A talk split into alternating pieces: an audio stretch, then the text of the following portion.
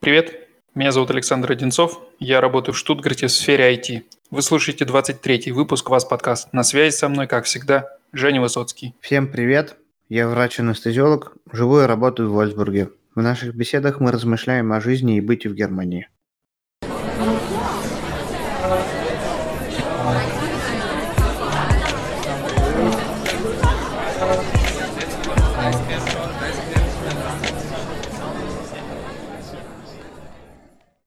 Тут внезапно кончилось лето, так что мы в последние уходящие выходные этого лета с женой и дочкой успели съездить в один из красивейших городов нашего региона, это Хайдельберг. Ты, по-моему, Жень, там тоже был, да? Да, это, этот город интересен мне в первую очередь, потому что там наисильнейшая университетская клиника расположена, и в ней, конечно же, многие мечтают работать и учиться.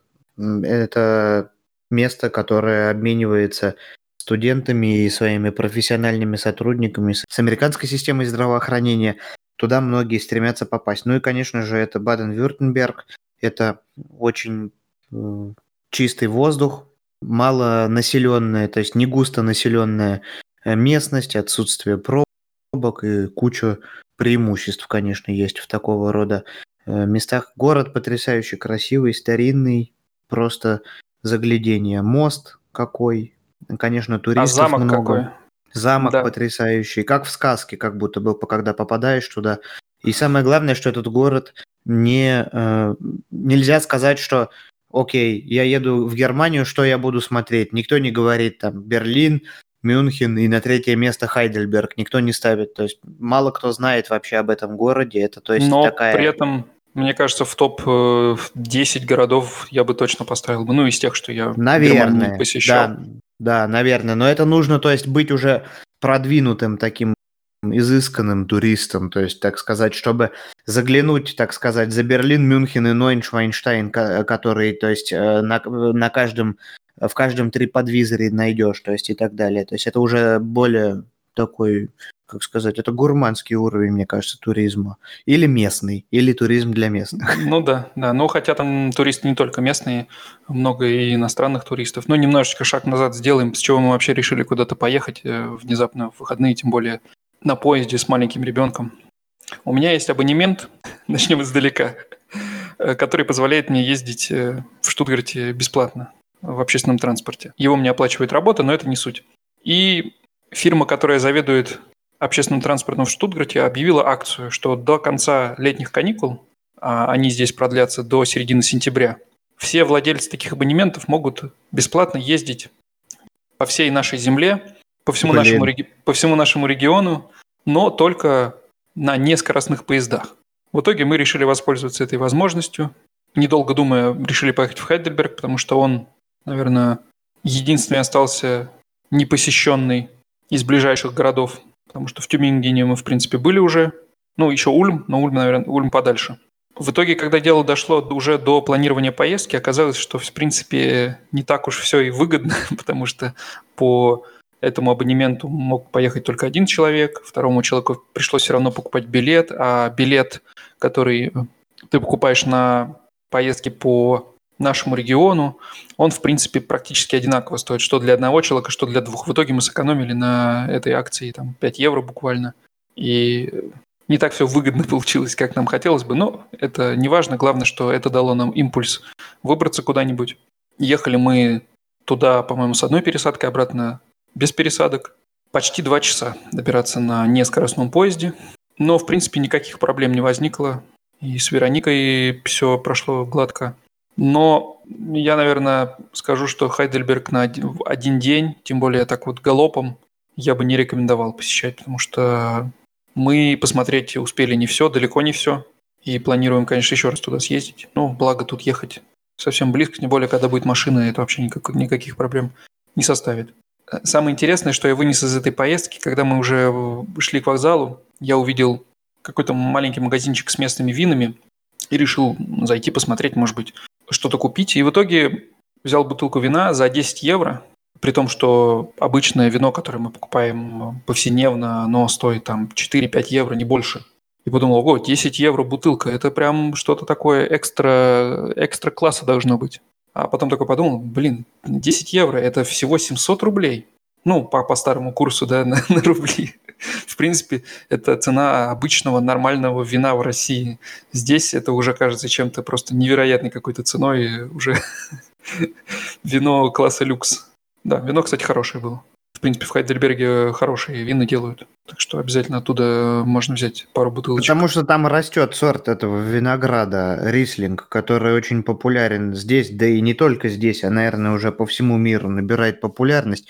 Он не очень э, дорогой, и вины из него, соответственно, получаются очень приятные какие-то такие. Они их повсюду можно купить, и они какие-то прям такие, не знаю, сейчас мне кажется, если ты немножечко, немножечко такой, как сказать, хипстер, э, фрик, неформал, то обязательно у тебя где-то в рюкзачке должна быть бутылочка ризлинга где-нибудь, чтобы ты в парке сел и выпил за здоровье кого-нибудь.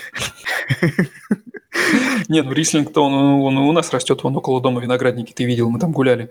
Э, тоже самый рислинг. Э, вообще интересно, кстати, Это, кстати здесь... говоря, то, что меня смущ... смущало, когда я к вам в гости приехал, потому что я подумал, блин, мы едем в центр Штутгарта, да, там все супер экологично, все запретили дизели, но мы все равно стояли в пробках, и куча машин было, и всего на свете. И тут растет виноград прям с, с утра до вечера. Я такой думаю, о-о.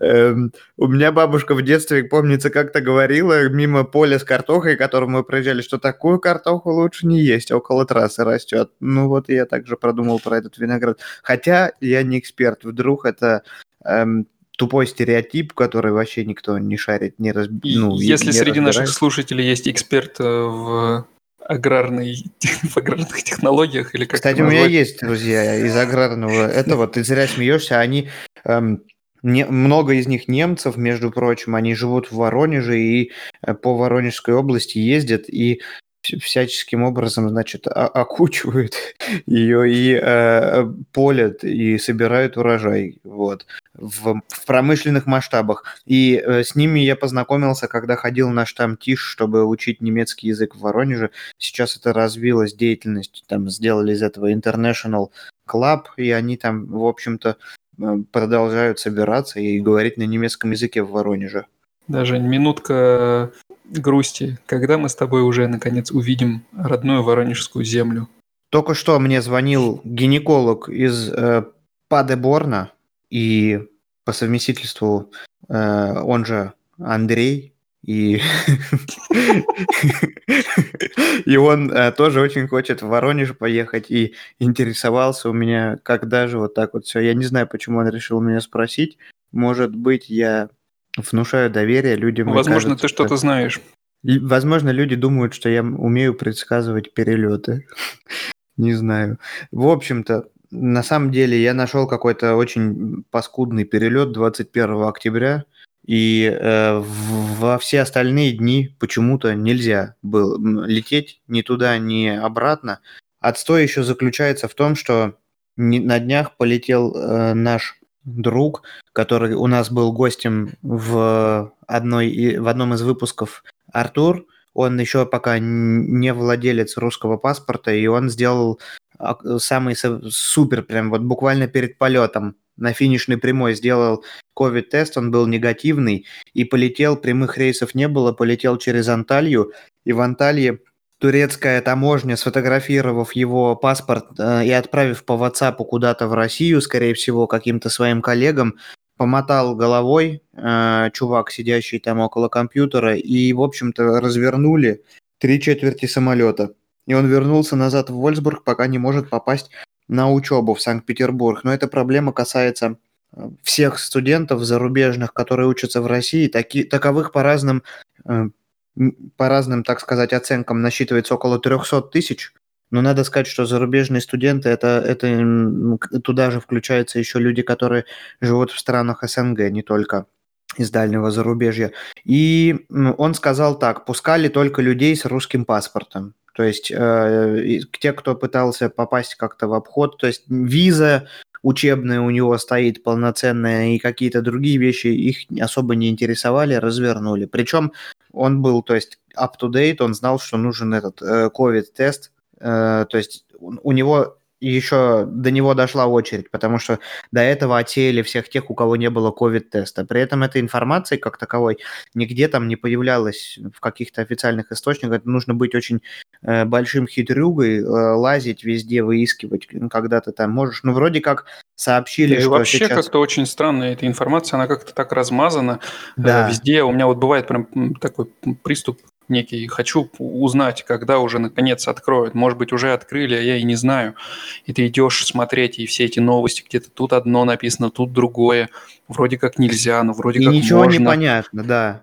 И одна страна, и вот по сути своей, там, где на государственном уровне не прописан алгоритм того, как вести себя чиновнику, там э, предполагается такое проявление таких царьков. То есть вот, вот какому-то чуваку, вот этот турок на границе отправил по WhatsApp паспорт, э, значит, э, человека, который летит, вот у тебя нету регуляции на законодательном уровне, и там сидит просто на другом конце этого WhatsApp провода чувак, и вот он хочет, скажет, ну пропусти.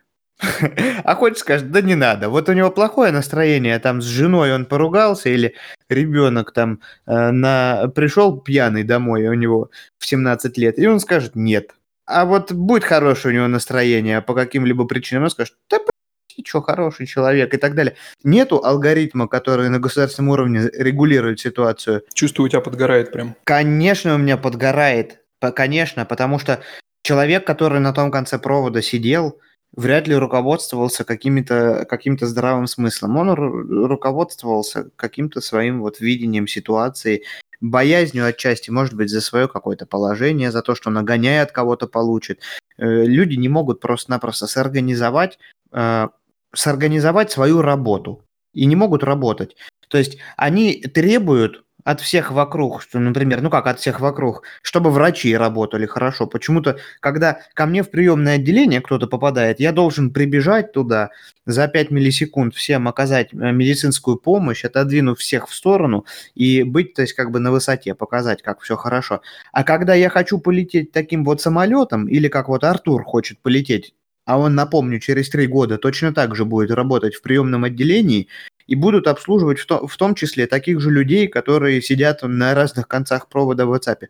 А, а, а он, когда хочет полететь на учебу в Санкт-Петербург, покупает билеты 300 евро до Анталии или сколько они там стоят, оплачивает тест больше 150 евро просто для того, чтобы сесть в самолет, и покупает еще билеты на самолет а, Анталия, Санкт-Петербург, и там его разворачивает какой-то местный, так сказать, э, царь, вот этот вот, или э, как сказать, то он э, и покупает еще эти билеты, все, которые я только что за безумные цены назвал, они сгорают, естественно, и он покупает билет назад тоже, не Анталия, за копейки. Анталия, не царь, а шах, или падишах, как это правильно там? Нет, ну Падишах пообщался по WhatsApp с царьком, и они вместе порешали, то есть по каким-то причинам, то есть они вот таким вот образом решили завернуть человека, невзирая, то есть как бы, то есть они разворачивали это, то есть как бы по сути всех. Почему? Потому что государственная структура не зарегулировала это все. Вот. Почему? Вот, вот ты находишься в Германии, ты совершенно точно можешь вбить там, я не знаю, у тебя есть инстанция там э, э, Роберта Коха институт, она которая объясняет э, всей Германии, какие регионы относятся к риску ризикогибитам, ну, то есть к зонам с повышенной опасностью ковида, какие не относятся. Ты бах, посмотрел, окей, страна красная, туда не поеду. То есть, а если еду, то какие требования? И ты знаешь это, то есть у тебя, несмотря на то, что у тебя здесь неплохая зарплата, все равно никто не вытирает от тебя ноги. Вот. Это, конечно, очень неловкая, неприятная ситуация, но если подходить к вопросу философски, то, конечно же, ты учишься терпению в Анталии непосредственно прямо, учишься смирению, э, приобретаешь такой, как сказать, э, опыт, не, не, как сказать, бесценный тому, что вот когда у тебя вокруг все рушится и все идет не так, то можно сказать, ну и как есть, так оно и будет. Главное, что все живы-здоровы, и так далее и тому подобное. Вот. Ну, чему, собственно, э, чему, собственно говоря, э, мы все давным-давно, наверное, уже, ну, если не научились, то как бы знаем методы преподавания. Это, это, это у нас в крови. Ну, типа того. И вот ты так как раз прям подвел к теме, которая бурно обсуждается сейчас во всех немецких СМИ. И вообще, на самом деле, э, это, эта тема даже у меня вызвала такой некий э, диссонанс в голове, потому что до этого ничего пока такого я здесь не видел в Германии. Речь идет о протестных акциях, назовем их так, по, по трендовому, да, а именно корона демо, я, я так понимаю, что это и был вот как раз корона демо там. Ковид, ковид демо, да. Демо это сокращенное слово. Потому что это уже вторая. А, да, это сокращенное демо, это сокращенное слово от демонстрация. Ковид демо. У нас недавно я в операционной стою, э, у нас между хирургами и мной огромная такая пелена, э, мои аппараты все э, жизнеобеспечения отделены от оперирующих людей, и у меня падает с громом просто на кафельный пол с огромным просто с треском. Там люди просто повыпадали из окон от страха. Просто железная какая-то тарелка. Она просто стояла на столе на каком-то, я что-то неудачно дернул бумажку, и это она просто прям плохо... Перекусить решил, да?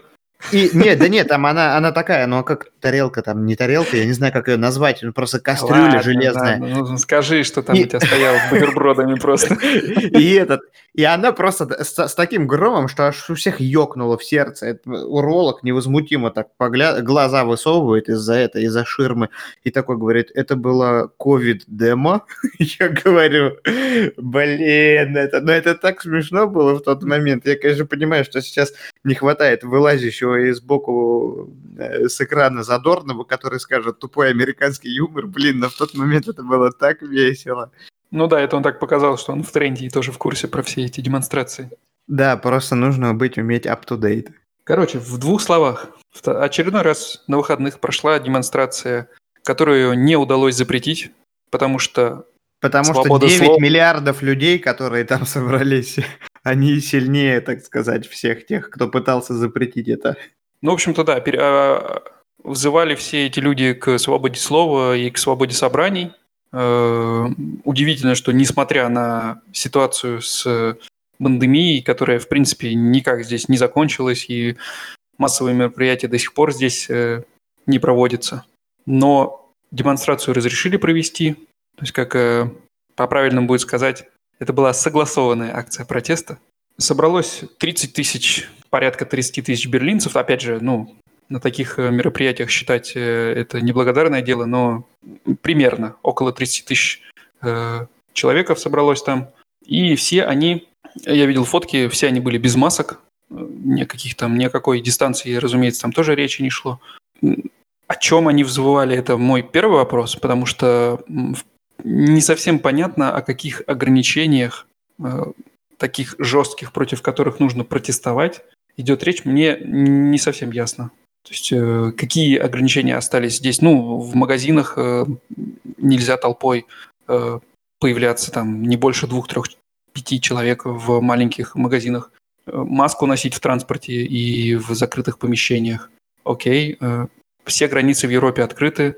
Э, ты можешь спокойно ездить в отпуск, хочешь на Майорку лети по прилету, даже бесплатный тест, вот как мы сейчас полетим. Да здесь дело не в этом. Здесь дело в том, что многие люди просто чувствуют себя под э, колпаком большого брата, как в том романе Джорджа Оруэлла. И э, в действительности многие люди не умеют эти правила в, в жизни воплотить в адекватном виде. То есть банально пере, переклеивают там красной лентой там один стул между двумя. Окей, ладно, это расстояние там сократит. А потом, то есть заходишь в магазин, то есть вот мы сегодня были в магазине, там написано здесь только вход, тут только выход. И на входе с выходом у всех это расстояние такое тесное, что они все равно переетываются пере, друг с другом пересекаются очень близко. Не-не, ну и... ну это все это понятно, но э, тут речь немного более фундаментальная. То есть они не согласны в принципе со всеми этими мерами. И, э, да, там были ну... такие лозунги типа, что если вы вдруг там, э, ну условно говоря, там, я утрирую сейчас, если вам скажут прыгать с крыши, вы будете прыгать с крыши. Типа, что вот вы э, рабы э, масок, что-то такое там вот было. То есть, ну, э, мне как-то не совсем понятно. Это э, это люди из той же когорты, которые там про чипирование и 5G говорят, или э, у них какое-то более предметное есть э, основание для вот этих протестов? То есть это какие-то сторонники теории заговора. То есть в Берлине собралось 30 тысяч сторонников теории заговора о том, что э, пандемии не существует и коронавирус нужен для того, чтобы нас всех поработить. Я, если честно, не вникал настолько в эти все, в эти все нюансы, но суть, суть в том, что, скорее всего, люди просто чувствуют себя загнанными в угол, э, хотят больше каких-то тех же свобод, ну, как, ну почему, например, антиглобалисты в Гамбурге нападали на, э, как это называлось, собрание G8 или G10, э, когда они собирались? Они, не, им, им это не нравится. Многие видят это как замысел э, глобалистов как, каких-то просто, которые, то есть, пытаются контролировать что-то, то есть, управлять какими-то вещами. Блин, ты люди разные, и всех их не поймешь, сколько их смогло туда приехать, это еще там а не 30 тысяч, а сколько их еще не смогло туда приехать.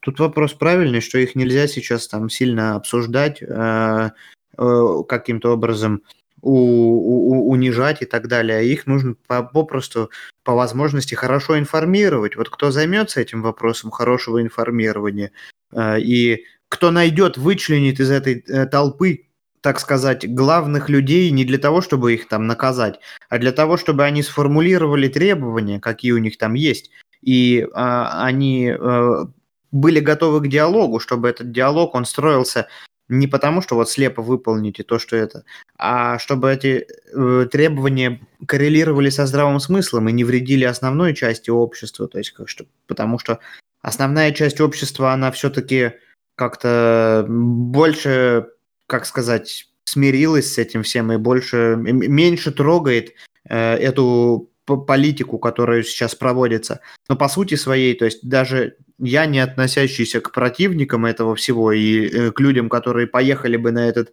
митинг со страшной скоростью, даже я тебе могу сказать, ну вот приезжаю я в Голландию, там настолько все лайт, просто лайт, там никаких масок, там о них только напоминания там никаких каких-то, то есть этих вот отчасти действительно абсурдных требований. То есть многие требования, которые здесь, они реально хороши. Многие требования все-таки абсурдны. Немногие, некоторые, так скажем. Особенно Но... не, даже не требования, а как, как воплощается это в жизни. И поэтому именно я думаю, что вот это, это порождает вот эту толпу людей. Дай им информацию, найди людей, которые главные, постарайся дипломатически это решить. То есть какую-то выдели группу, но неужели там не будет двух-трех людей, которые с ними ну, договорятся эти, найдут там предводители? Ну, я так понимаю, что этим как раз и занимались, когда как раз шел разговор о том, разрешать или не разрешать этот митинг.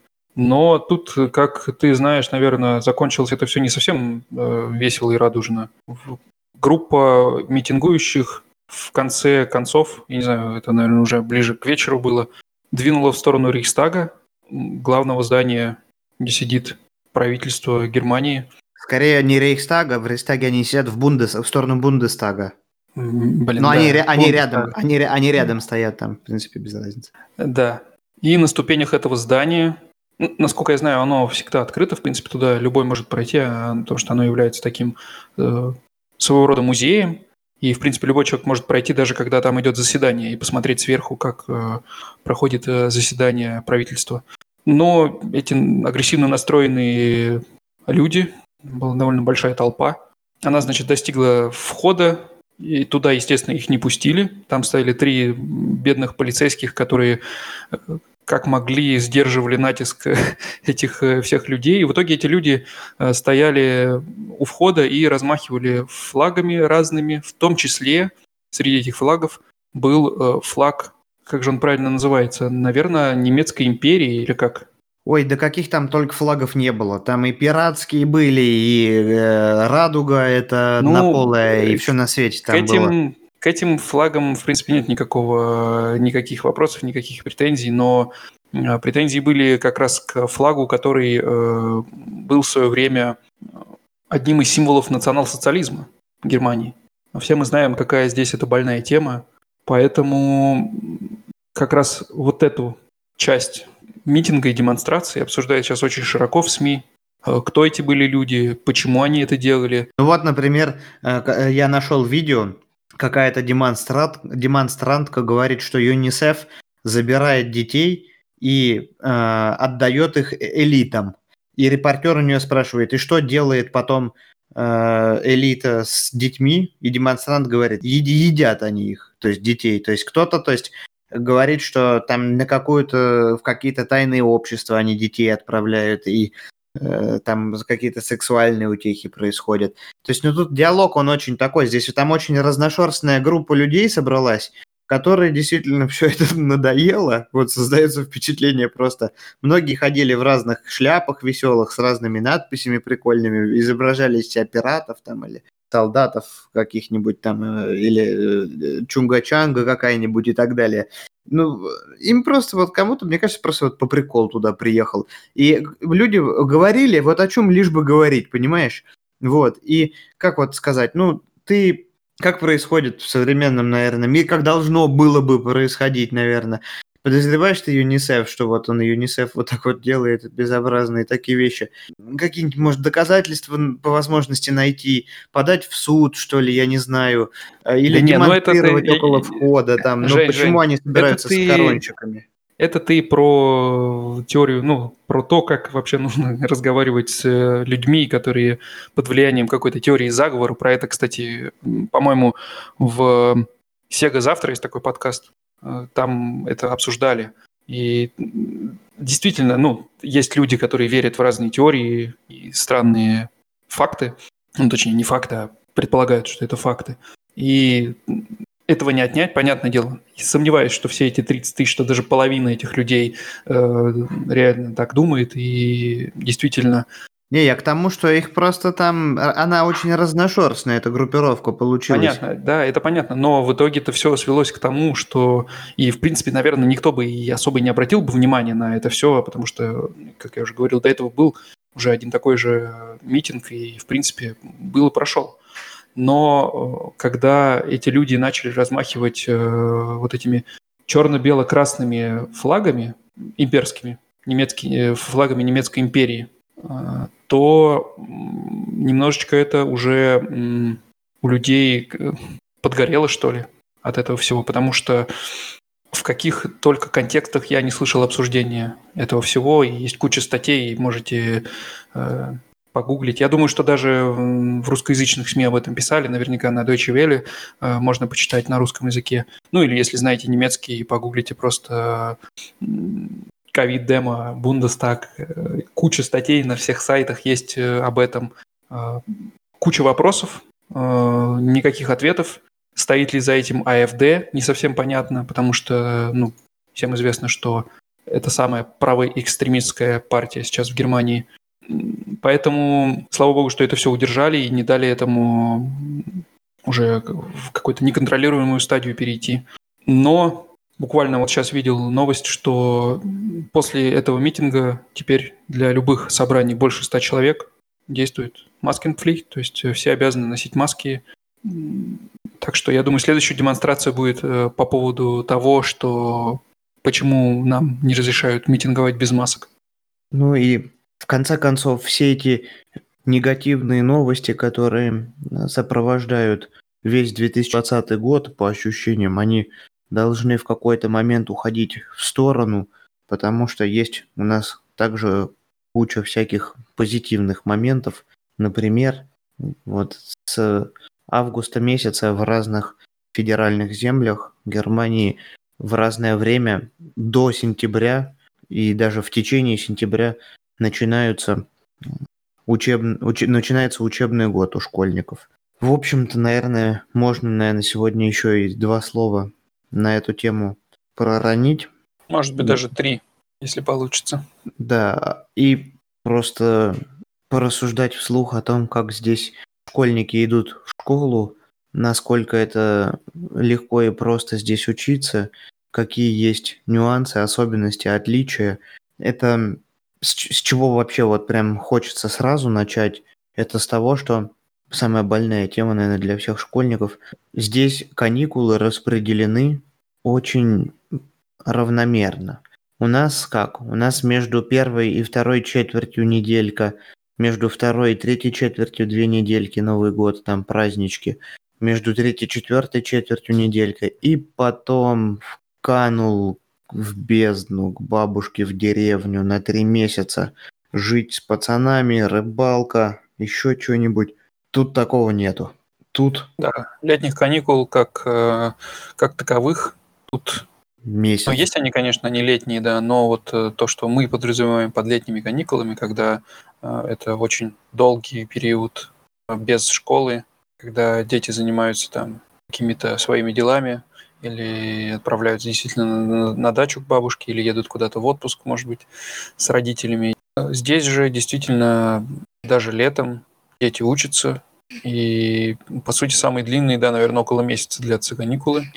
А они все примерно месяц длятся и летом, и зимой, и осенью, и весной. То есть, я говорю, они равномерны, а, и поэтому с точки зрения того, что человека не выдергивают на, да, это очень приятные летние каникулы, долгие, ты можешь оттопыриться по полной, но потом не помнишь, э, с чего начинал и чем заканчивал. Поэтому, может быть, так лучше, я даже не знаю. Может, есть у кого какое другое мнение, поделитесь в комментариях. И еще тоже пункт, наверное, с которого мы начали, это то, что каникулы и вообще расписание школьного и вообще расписание учебного года, оно для всех э, федеральных земель разное. И причем оно отличается год от года, так что можно для каждой земли загуглить. э, Вот я сейчас загуглил Шулферен Банден-Вюртемберг 2020, и на текущий год можно посмотреть, э, когда, какие каникулы. И вот мы видим, что Зомерферien, летние каникулы у нас с 30 июля по 12 сентября. Ого, Осенние ну даже кани- больше, чем месяц. Осенние каникулы с 26 октября по 31, ну как-то по 30 и плюс 31, ну 31, потому что это праздник Хэллоуин, он тоже выходной. Погоди, я не понял, 4 дня, что ли, с 26 октября по Да, 30? да, это, это именно Herbstferien, то есть э, они отдельно идут. Э, осенние каникулы, там буквально неделя получается. Потом идет Weihnachtsferien, э, Там, наверное, подольше, с да? 23 по 9 около месяца. Мгм. Остерферien, тоже там неделя весной. Потом Pfingstferien, Pfingstferien, э, с 25 мая Фингстон, по 5, да, это троица. 5 июня. И вот уже в 21 году. В общем-то, да, они распределены. И причем это отличается э, по, по всем э, федеральным землям здесь, так же как, ну, ничего нового, что медицински все регулируется в каждой федеральной земле по-своему, что в школах, что в университетах. Все центральное правительство отдает на откуп региональным э, с правительством. Ну, естественно, они не могут делать, что хотят. Есть какие-то общие правила, но так. Ну, конечно, да, уровень этой, так сказать, децентрализации здесь он э, чувствуется и проявляется во всем. Мне кажется, мы почти в каждом выпуске упоминали этот момент, что в разных землях э, что-либо отличается довольно сильно, поэтому действительно это так. И стоит понимать, что каникулы – это реально горячий сезон, когда есть возможность поехать с детьми в отпуск. Мы уже это говорили, но стоит еще раз упомянуть, что лететь из страны, да и даже по стране уехать э, ребенок, и даже скорее по-другому сказать. Вы не можете написать ребенку сами от руки, что он куда-то едет или еще что-то. Полиция вас заругает Вне каникул, вне каникул ребенок должен учиться в школе и ходить в школу. э, И уважительными причинами здесь являются только там болезнь и что-то подобное. Болезнь никакие не причина садиться в самолет в Турцию. Да. Семейные обстоятельства тут не работают. Это обычно Нет, ну бывает. может быть, я думаю, сто процентов есть исключения, если где-нибудь родственник умер или еще что-то, но это, то есть, Ну, Я, вот, я, я, исключительные я, я в это время по пальцами вот кавычки как раз показываю. Семейные обстоятельства, как обычно всегда. Мама писала записку в школу, э, что э, Саша там а будет отсутствовать следующую там неделю по семейным обстоятельствам. И этого было достаточно, в принципе. Ну, у нас просто все знают, что Утрированные такие, да, нужно до бабушки доехать, там, догонят, ничего, там, Саша все равно старательный и так далее. Ну да, здесь это, наверное, Здесь это жестко регулируется и контролируется. Да. Ну, что касается самой системы, сама система, первое, что школы делятся все на частные и на государственные. Государственные все школы абсолютно бесплатные, они финансируются из налогов. эм, то есть людей, которые здесь работают. И э, самое главное, что, ну, многие, если вы хотите, можете отдавать своего ребенка в частную школу. Очень популярны сейчас такие билингвальные школы, эм, или даже бывают трилингвальные. То есть обычно туда говорят так, что шанс туда попасть гораздо выше из билингвального детского садика. То есть начинается цепочка этих решений уже начинается с самого вообще момента становления ребенка с детского садика. Там, в общем-то, в билингвальный детский садик попасть уже не так легко. Кстати, два слова по поводу детских садиков, по-моему, мы как-то упоминали э, вслух. Ну, зависит стоимость э, садика от зарплаты родителей и колеблется от 500 там где-то, наверное, до 700 евро, вот так вот. Не, нет, в месяц. Ты... нет, путаешь немного. У меня инфа прям актуальная, потому что я буквально, э, ну, весной до вот этой пандемии ездил, э, ездил, ходил в соседние садики здесь потому что хоть ребенку еще тогда даже полгода не было, но уже это уже даже было поздновато на самом деле ходить по садикам и записываться туда. То есть желательно еще до рождения этим заниматься. И садик обычный стоит порядка 250 плюс э, обед. За обед нужно платить отдельно, то есть около 300 евро в месяц получается. В принципе, это покрывается практически ну, на 75% эта сумма покрывается так называемыми Kindersgeld. Это деньги, которые родители получают на ребенка с рождения и до 18 лет, а в некоторых случаях и до, там, до окончания вуза. Если ребенок учится в вузе государственном, то не работает в это время полноценно, то Kindersgeld продолжает выплачиваться и после 18 лет. Ну, как Поэтому... мне коллеги рассказали, что сумма не фиксированная. В детском садике нет фиксированной суммы. То есть могут ходить два ребенка в одну и ту же группу, и одни родители будут платить в два раза больше, чем э, другие. Ну, возможно, это какая-то специфика вашей земли, но у нас э, я таких э, вот. ситуаций не слышал. Возможно, да, тут тоже садики разные бывают, и, может быть, в каких-то э, садиках, может быть, это какие-то социальные садики, там может быть такое. Не, не социальный. Билингвальный детский садик, два родителя, э, оба врача, и э, фиксированная э, сумма совершенно точно. Тут я могу, если ошибаться, то на несколько десятков евро, но никак не на сотни евро. О. То есть 600 точно, то есть как бы, а вот 600 там 30 или 40 платят они за детский садик, это я уже... Ну вот это, эта сумма, которую ты называешь 500-600 евро, это точно, это точно частный садик, это точно не государственный, потому что государственные такие суммы, ну, где-то... Скорее всего, да. Ну, меня никто билингвальный, да, скорее. Да, да, билингвальный это точно, это точно частный. Вот в частных, возможно, есть там, ну, они могут свои правила, какие хотят, в принципе, устраивать. В этом ничего удивительного нет. Но у меня вот несколько знакомых, э, все, кто водит детей в садики, они все водят э, именно в государственные садики и платят все примерно столько. Ну, от садика к садику может это различаться, но порядок примерно такой, что практически всю сумму ты можешь покрыть из вот как раз суммы киндерсгельд выплачиваемых. Причем mm-hmm. э, есть, есть такая э, проблема сейчас с садиками, и частенько сложно получить место в нем, особенно если ты довольно поздно подал заявление, вообще сообщил о своем желании, э, что ты там через год будешь ходить в садик. Есть возможность не получить место. Э, тогда можешь отдать ребенка в частный садик и подать в суд на государство. Это, ну, нормальная практика здесь. Э, и вы, ты выиграешь этот суд, и государство будет тебе компенсировать твои затраты на частный садик. Это я со слов других людей слышал, ну, кому я доверял бы, да. Сам я, естественно, через это не проходил пока. Ну, возможно. Надеюсь, что мне не придется через это проходить. И ну и слава богу. С тебя хватит уже судебных процессов. Что-то мы как-то скатились в садик, да, наверное, возвращаемся. К школам просто э, было мнение такое высказано одними знакомыми, что в билингвальную школу частную попасть э, негласное такое правило проще всего из билингвального или там трилингвального детского садика.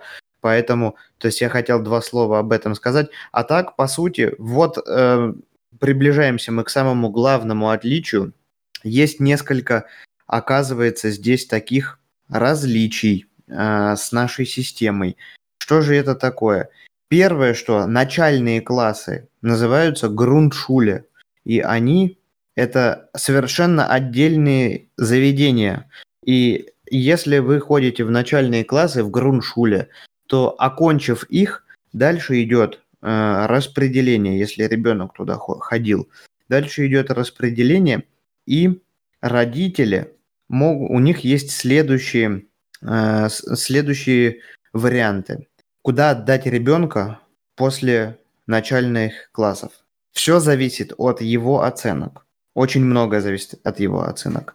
И тут, а, кстати, что еще нужно упомянуть перед тем, как мы перейдем к этому пункту. В Германии запрещено детей обучать на дому.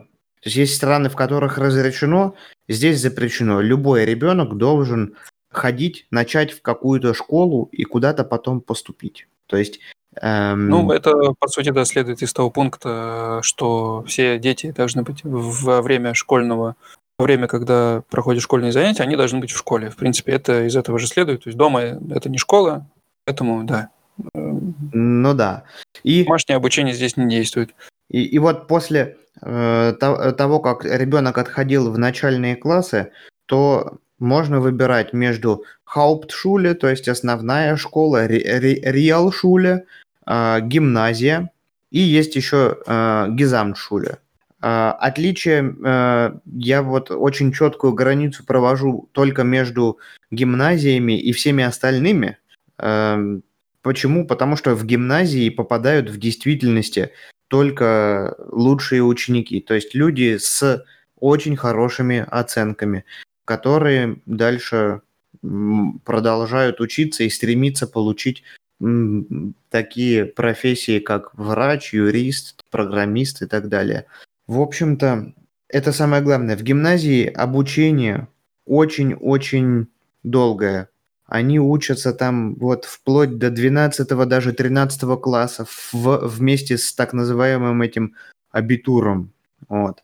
И понятное дело то, что средний э, возраст выпускника гимназического, он выше, чем наш, когда мы оканчиваем наши школы. Вот мы с Сашей, например, э, учились так, ну, я начинал вообще в гимназии, хотя для меня это были начальные классы, я там провел. Потом мы уезжали в другой город, я там был тоже в гимназии, хотя это название, то есть вот оно дает какой-то, может быть, только, ну, на каком-то негласном уровне для родителей, может быть, престижа больше. Вот, вот мой сын там учится в гимназии, а моя дочь в лицее, о, а этот в обычной школе. Мне кажется, что тут вот главное различие в том, что когда мы поступали да, в школу, ну не мы сами поступали, когда нас родители отводили в школу, в принципе, э, о том, э, куда мы потом из этой школы попадем, наверное, мало кто задумывался именно в тот момент, когда ты там, не знаю,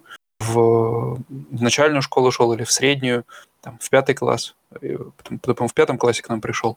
Э, мне кажется, что в тот момент вряд ли э, кто-то задумывался об этом. Больше э, это были причины скорее какие-то э, положению школы, потому какие там учителя, например, или по тому, какие там дополнительные курсы, может быть, что-то такое. Но э, здесь этот выбор, этот выбор влияет на дальнейший путь ребенка пойдет он в гимназию или пойдет он в какую-нибудь там, э, не знаю, Реалшуле или Хауптшуле. Э, причем, э, насколько я знаю, в любом случае не обязательно учиться в гимназии, чтобы попасть в университет или сдать там абитур перед этим. Это абсолютно не исключающее, не взаимоисключающее. Но э, стоит, Врачом, наверное, по-моему, нельзя стать не из гимназии. Можешь. Можно, Нет, почему? Да? Это вообще никак не влияет, да. То есть гимназия, она тебе просто после гимназии ты сразу сдаешь абитур, а угу. после других э, там еще какие-то шаги нужно пройти. Здесь, наверное, стоит сделать небольшую ремарку, что в Европе наибольший процент имеют, наибольший процент людей имеют э, среднее образование. И, в принципе, здесь такой вот э, обязательной тяги к тому, чтобы поступить на университет или институт э, для того, чтобы получить высшее образование, ее нету. То есть туда поступают именно те, кто хотят потом получить какую-то специальность, э, для которой нужно это образование, будь то врач или программист Хотя, кстати, программисты здесь могут быть и со средним образованием. Даже без высшего образования, в принципе, здесь э, есть э, куча профессий, которые, в принципе, не сказать, что менее популярные. То есть никто не стремится э, условно массово войти. Именно по этой причине здесь такая нехватка кадров. Здесь стоит сказать следующее. Как сказала однажды наша коллега моему другу, Э, который анестезиолог из э, Москвы, она сказала так: вы русские очень много внимания уделяете образованию своих детей. Мы оставляем все на самотек. То есть ребенок хочет, ребенок делает, ребенок не хочет, ребенок не делает. И тут э, она об этом говорила немножечко с грустью и сказала, что я считаю, что ваш путь, то есть как бы она даже договорила, он лучше более консервативный, более такой, на, на ее взгляд, был правильный. Что, что же за капкан такой, в, какой, в который угодила в один момент система здесь, в Германии? В общем-то, когда ребенок идет в школу, здесь все очень либерально. И ребенка не заставляют учить домашнее задание. Ему говорят, ну вот есть какие-то упражнения, вы можете их делать, можете не делать. И дальше дети, которые, естественно, ну, мозг работает так, даже взрослому, если скажешь, можешь делать, можешь не делать, он, если не понимает пользы от этого, он их и не делает. А ребенок подавно. И потому что у него еще э, не до конца а, работает, э, работают механизмы, которые отвечают за, э, за самоосознание э, себя, там, своего местоположения в жизни и так далее это не те вопросы, которые интересуют детей там в 6-7 лет. И родители, которые действительно так либеральным образом подходят, а их довольно-таки много, то есть как бы здесь потому что пропагандировалась и продолжает пропагандироваться такая ситуация, что э, вот там все люди разные, и там один футболист, третий хоккеист, четвертый там э, пианист, каждый там сам решает, какой у него путь. И по итогу все так идет, идет плавно, и доходит дело, когда заканчивается груншули, то есть начальные классы, и дальше говорят, вот вы те, кто не делали домашнюю работу, те в гимназию не попадают. И дальше, конечно, многие начинают расстраиваться из-за этого, потому что эм, Сейчас уже это, конечно же, всем известно, а раньше, то есть, люди, им не так это было до конца понятно, что почему вот такое вот перераспределение идет. Конечно, кто больше работал, у того больше шансов попасть туда, где повыше.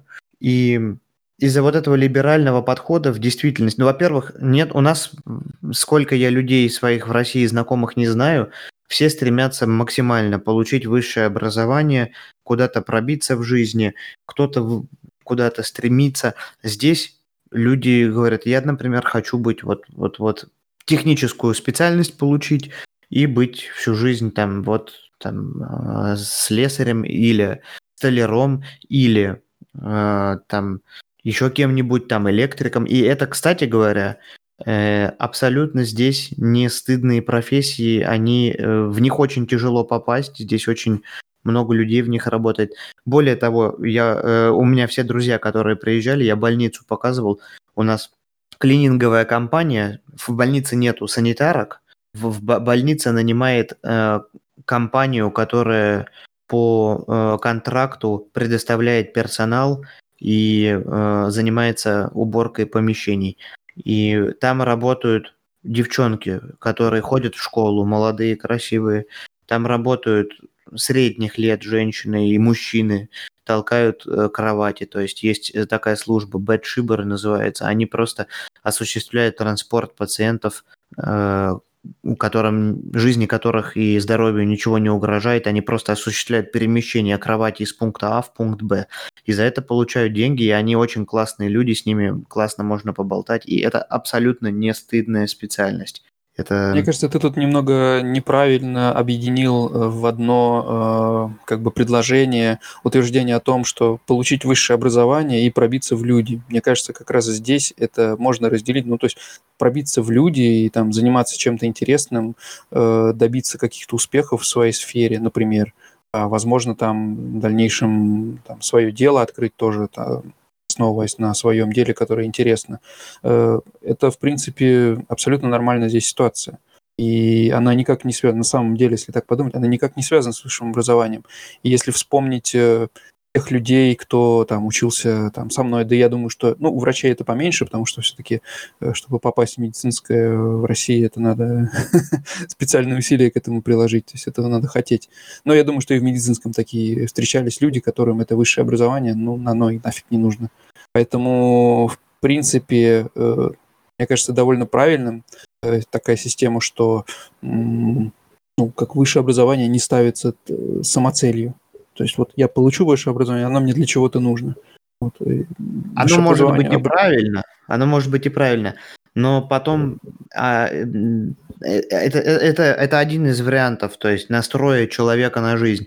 Но потом, если вспоминать знаменитый монолог Жванецкого, человек начинает очень сильно себя кори, корить, ругать и злиться на вещи, которые, то есть были ему э, как бы доступны, но он их не взял.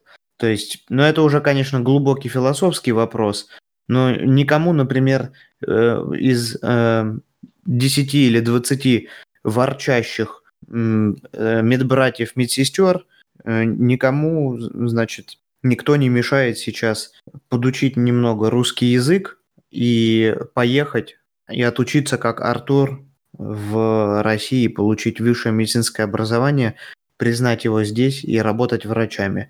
Они этого не делают. То есть это безусловно, то есть не надо никого заставлять куда-то что-то, но вопрос в другом. Ребенок формируется с момента рождения.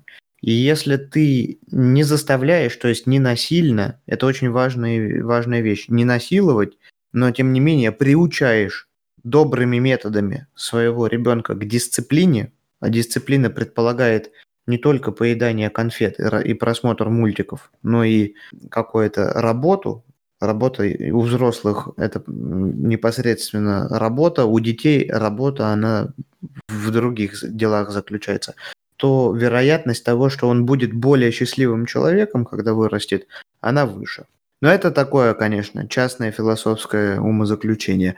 А по сути своей либеральная вот эта вот э, политика касается образования настолько, что, например, если у нас все курили в школе в тихушку и э, хоть как-то ну, приходилось бегать от учителей, от каких-то жителей соседнего двора, которые звонили в школу и говорили, что в очередной раз здесь курят эти школьники ваши, то здесь в старших э, классах есть курилки в школе официально, что, ну, как говорится, не может меня не как-то сказать не э, за, за эту струну.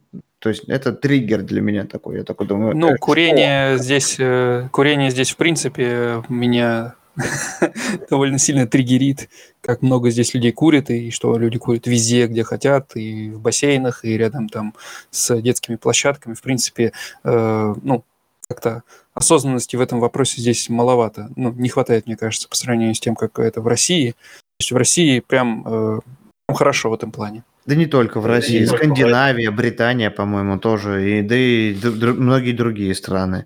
В Германии, видимо, э, исторически сложилось. Наверное. Видимо, сложно сказать. одни курильщики сидят. Ну, возможно, да, возможно. Ищи след, ищи след этих э, тайных каких-то пут, которые а, а, общество поработили. Ищем след мирового заговора, почему все курят. Ведь на самом деле рептилоиды просто курят, поэтому, поэтому сводится.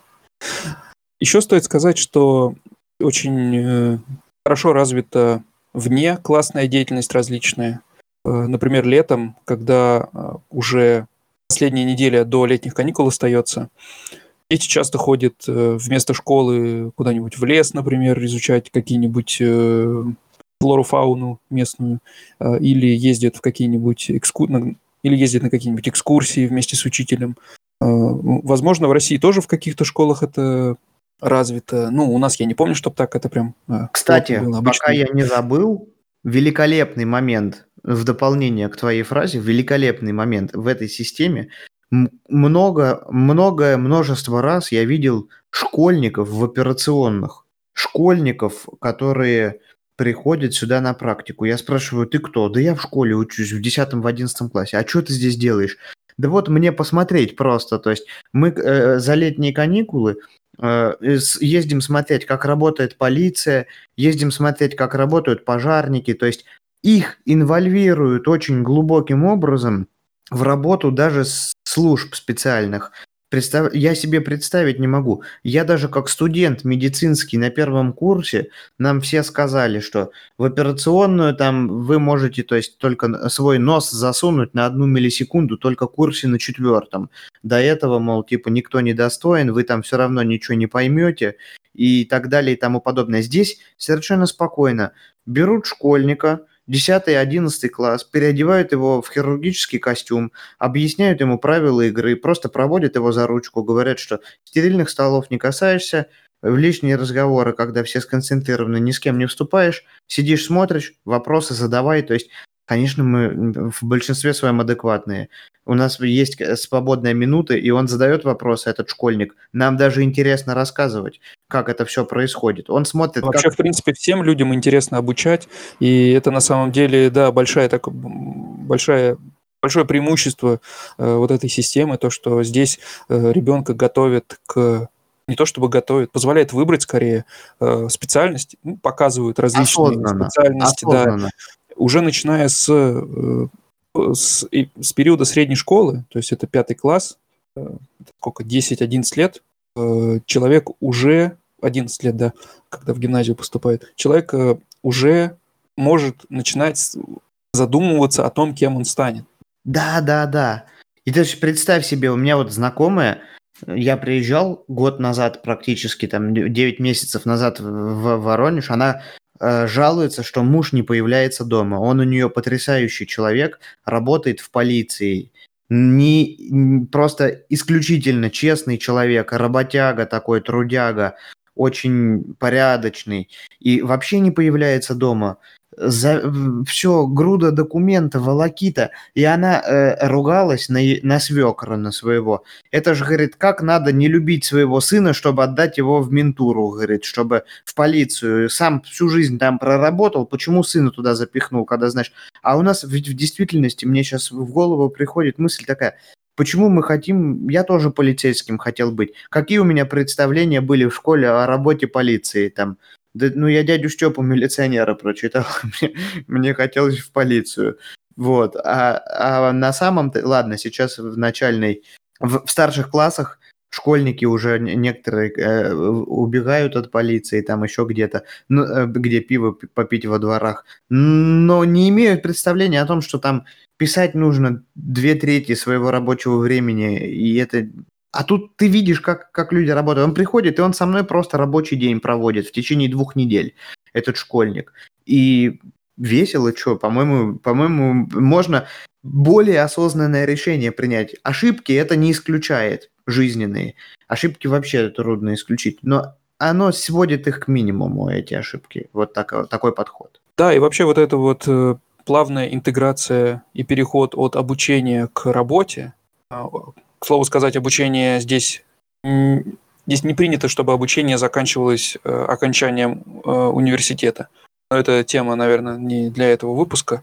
Э, вот эта вот плавная интеграция и переход от, от получения первого своего образования к уже непосредственно работе и выполнению каких-то профессиональных дел, она здесь проходит очень плавно. То есть здесь распространено, например, такое понятие, как когда ты, точнее, по-моему, dual ausbildung правильно он называется, э, когда ты, когда ты учишься еще в школе, но при этом такое обучение позволяет тебе э, получать специальность, одновременно э, работая по этой специальности. То есть ты часть времени посещаешь какое-то профессиональное училище, там учишься, например, на парикмахера или на того же столера, а несколько дней в неделю ты на предприятии или в какой-то парикмахерской э, уже работаешь и применяешь свои навыки на практике, которые ты выучил на лекциях, ты тут же это все э, можешь применять на практике. И мне кажется, что такой подход позволяет,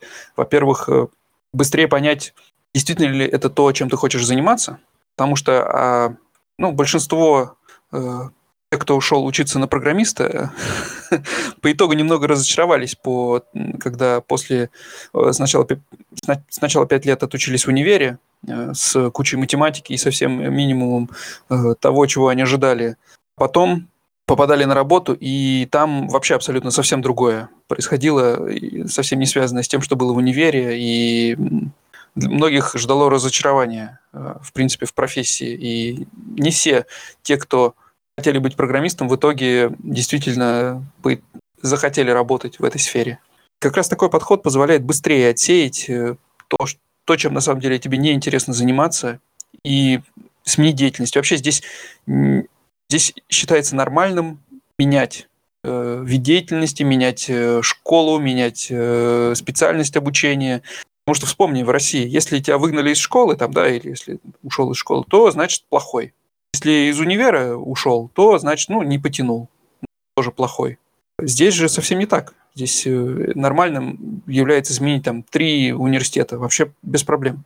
Это, это норма, ты ищешь себя. Э, то же самое со школой. Там, пошел в гимназию, не потянул, э, окей, перешел там в какую-то другую школу. Все это абсолютно спокойно и никак никем не осуждается, самое главное. Есть разные, опять же, способы относиться к этой ситуации. Все порицали когда-то этих великих э, гениев, таких как там Билл Гейтс или кто там еще не окончил школу, вылетел из какого-то университета. Ну, в какой-то момент кто-то, единицы какие-то, э, те, которые откуда-то вылетают или э, чего-то много чего меняют, они добиваются, конечно же, может быть, в виде исключения. Эти люди, то есть сменили бы они университет, бы бросили бы его, не бросили, они, наверное, и так и так были бы гениальные. Но вот тут вот так совпало, они бросили университет и стали гениальными. Некоторые. А сколько людей сменяет университет, а, несколько университетов вылетает откуда-то и довольно не гениальны. Мы просто не можем их отследить и понять, каков этот процент.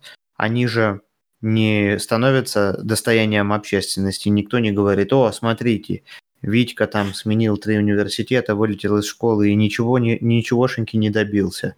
То есть это и так плюс-минус как бы всем понятно.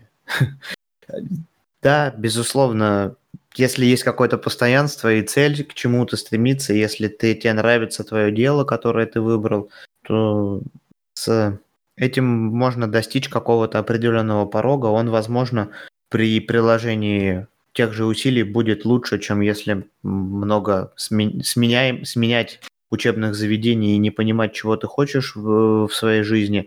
Но, с другой стороны, это не точно. Поэтому во всем есть свои плюсы и минусы. Не знаю, затронули мы, конечно, такую тему, которую за один выпуск не раскроешь. Такой ящик Пандоры мы с тобой раскрыли. Мне кажется, что нам обязательно нужно будет сделать выпуск э, с кем-то, кто в этой э, сфере крутится, то есть с каким-нибудь э, школьником, который здесь учится. У меня есть несколько вариантов. В принципе, возможно, скорее всего, мы такой выпуск сделаем и моменты именно школьной жизни рассмотрим более подробно, что же там происходит на уроках и есть ли в школах звонки, к которым мы привыкли. Ну, в общем, это такие вопросы, я думаю, мы с тобой вряд ли смогли бы сейчас э, обсудить. Поэтому оставим это на, на тот выпуск, который мы запишем ну, да. уже с, со знающими людьми, да. По крайней мере, не стреляют, как в Америке. Ну, а, э, по крайней мере, в новостях об этом никто не передает. Если и стреляют, то замалчивают очень активно. Ну да. Ну, а вы задавайте нам вопросы, максимальное количество и любой сложности. Если мы не сможем вдруг на них ответить, мы будем искать э, людей, которые нам могут в этом помочь, или информацию да. на просторах интернета. У нас за 22 выпуска уже скопилось довольно много э, экспертов в разных сферах, с которыми мы общались, которые всегда рады помочь.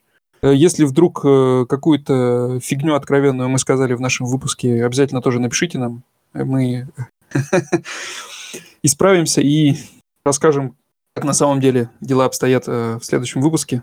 Да. Вижу, но... что начали появляться новые оценки и отзывы. Большое вам спасибо, но ждем, что вы продолжите это делать. Для нас это очень важно, для вас это совсем Мало не сложно. Отзывов, больше лайкать, ставьте, пожалуйста. Ставить э, звездочку и не одну, оценки. желательно. Да, написать комментарий.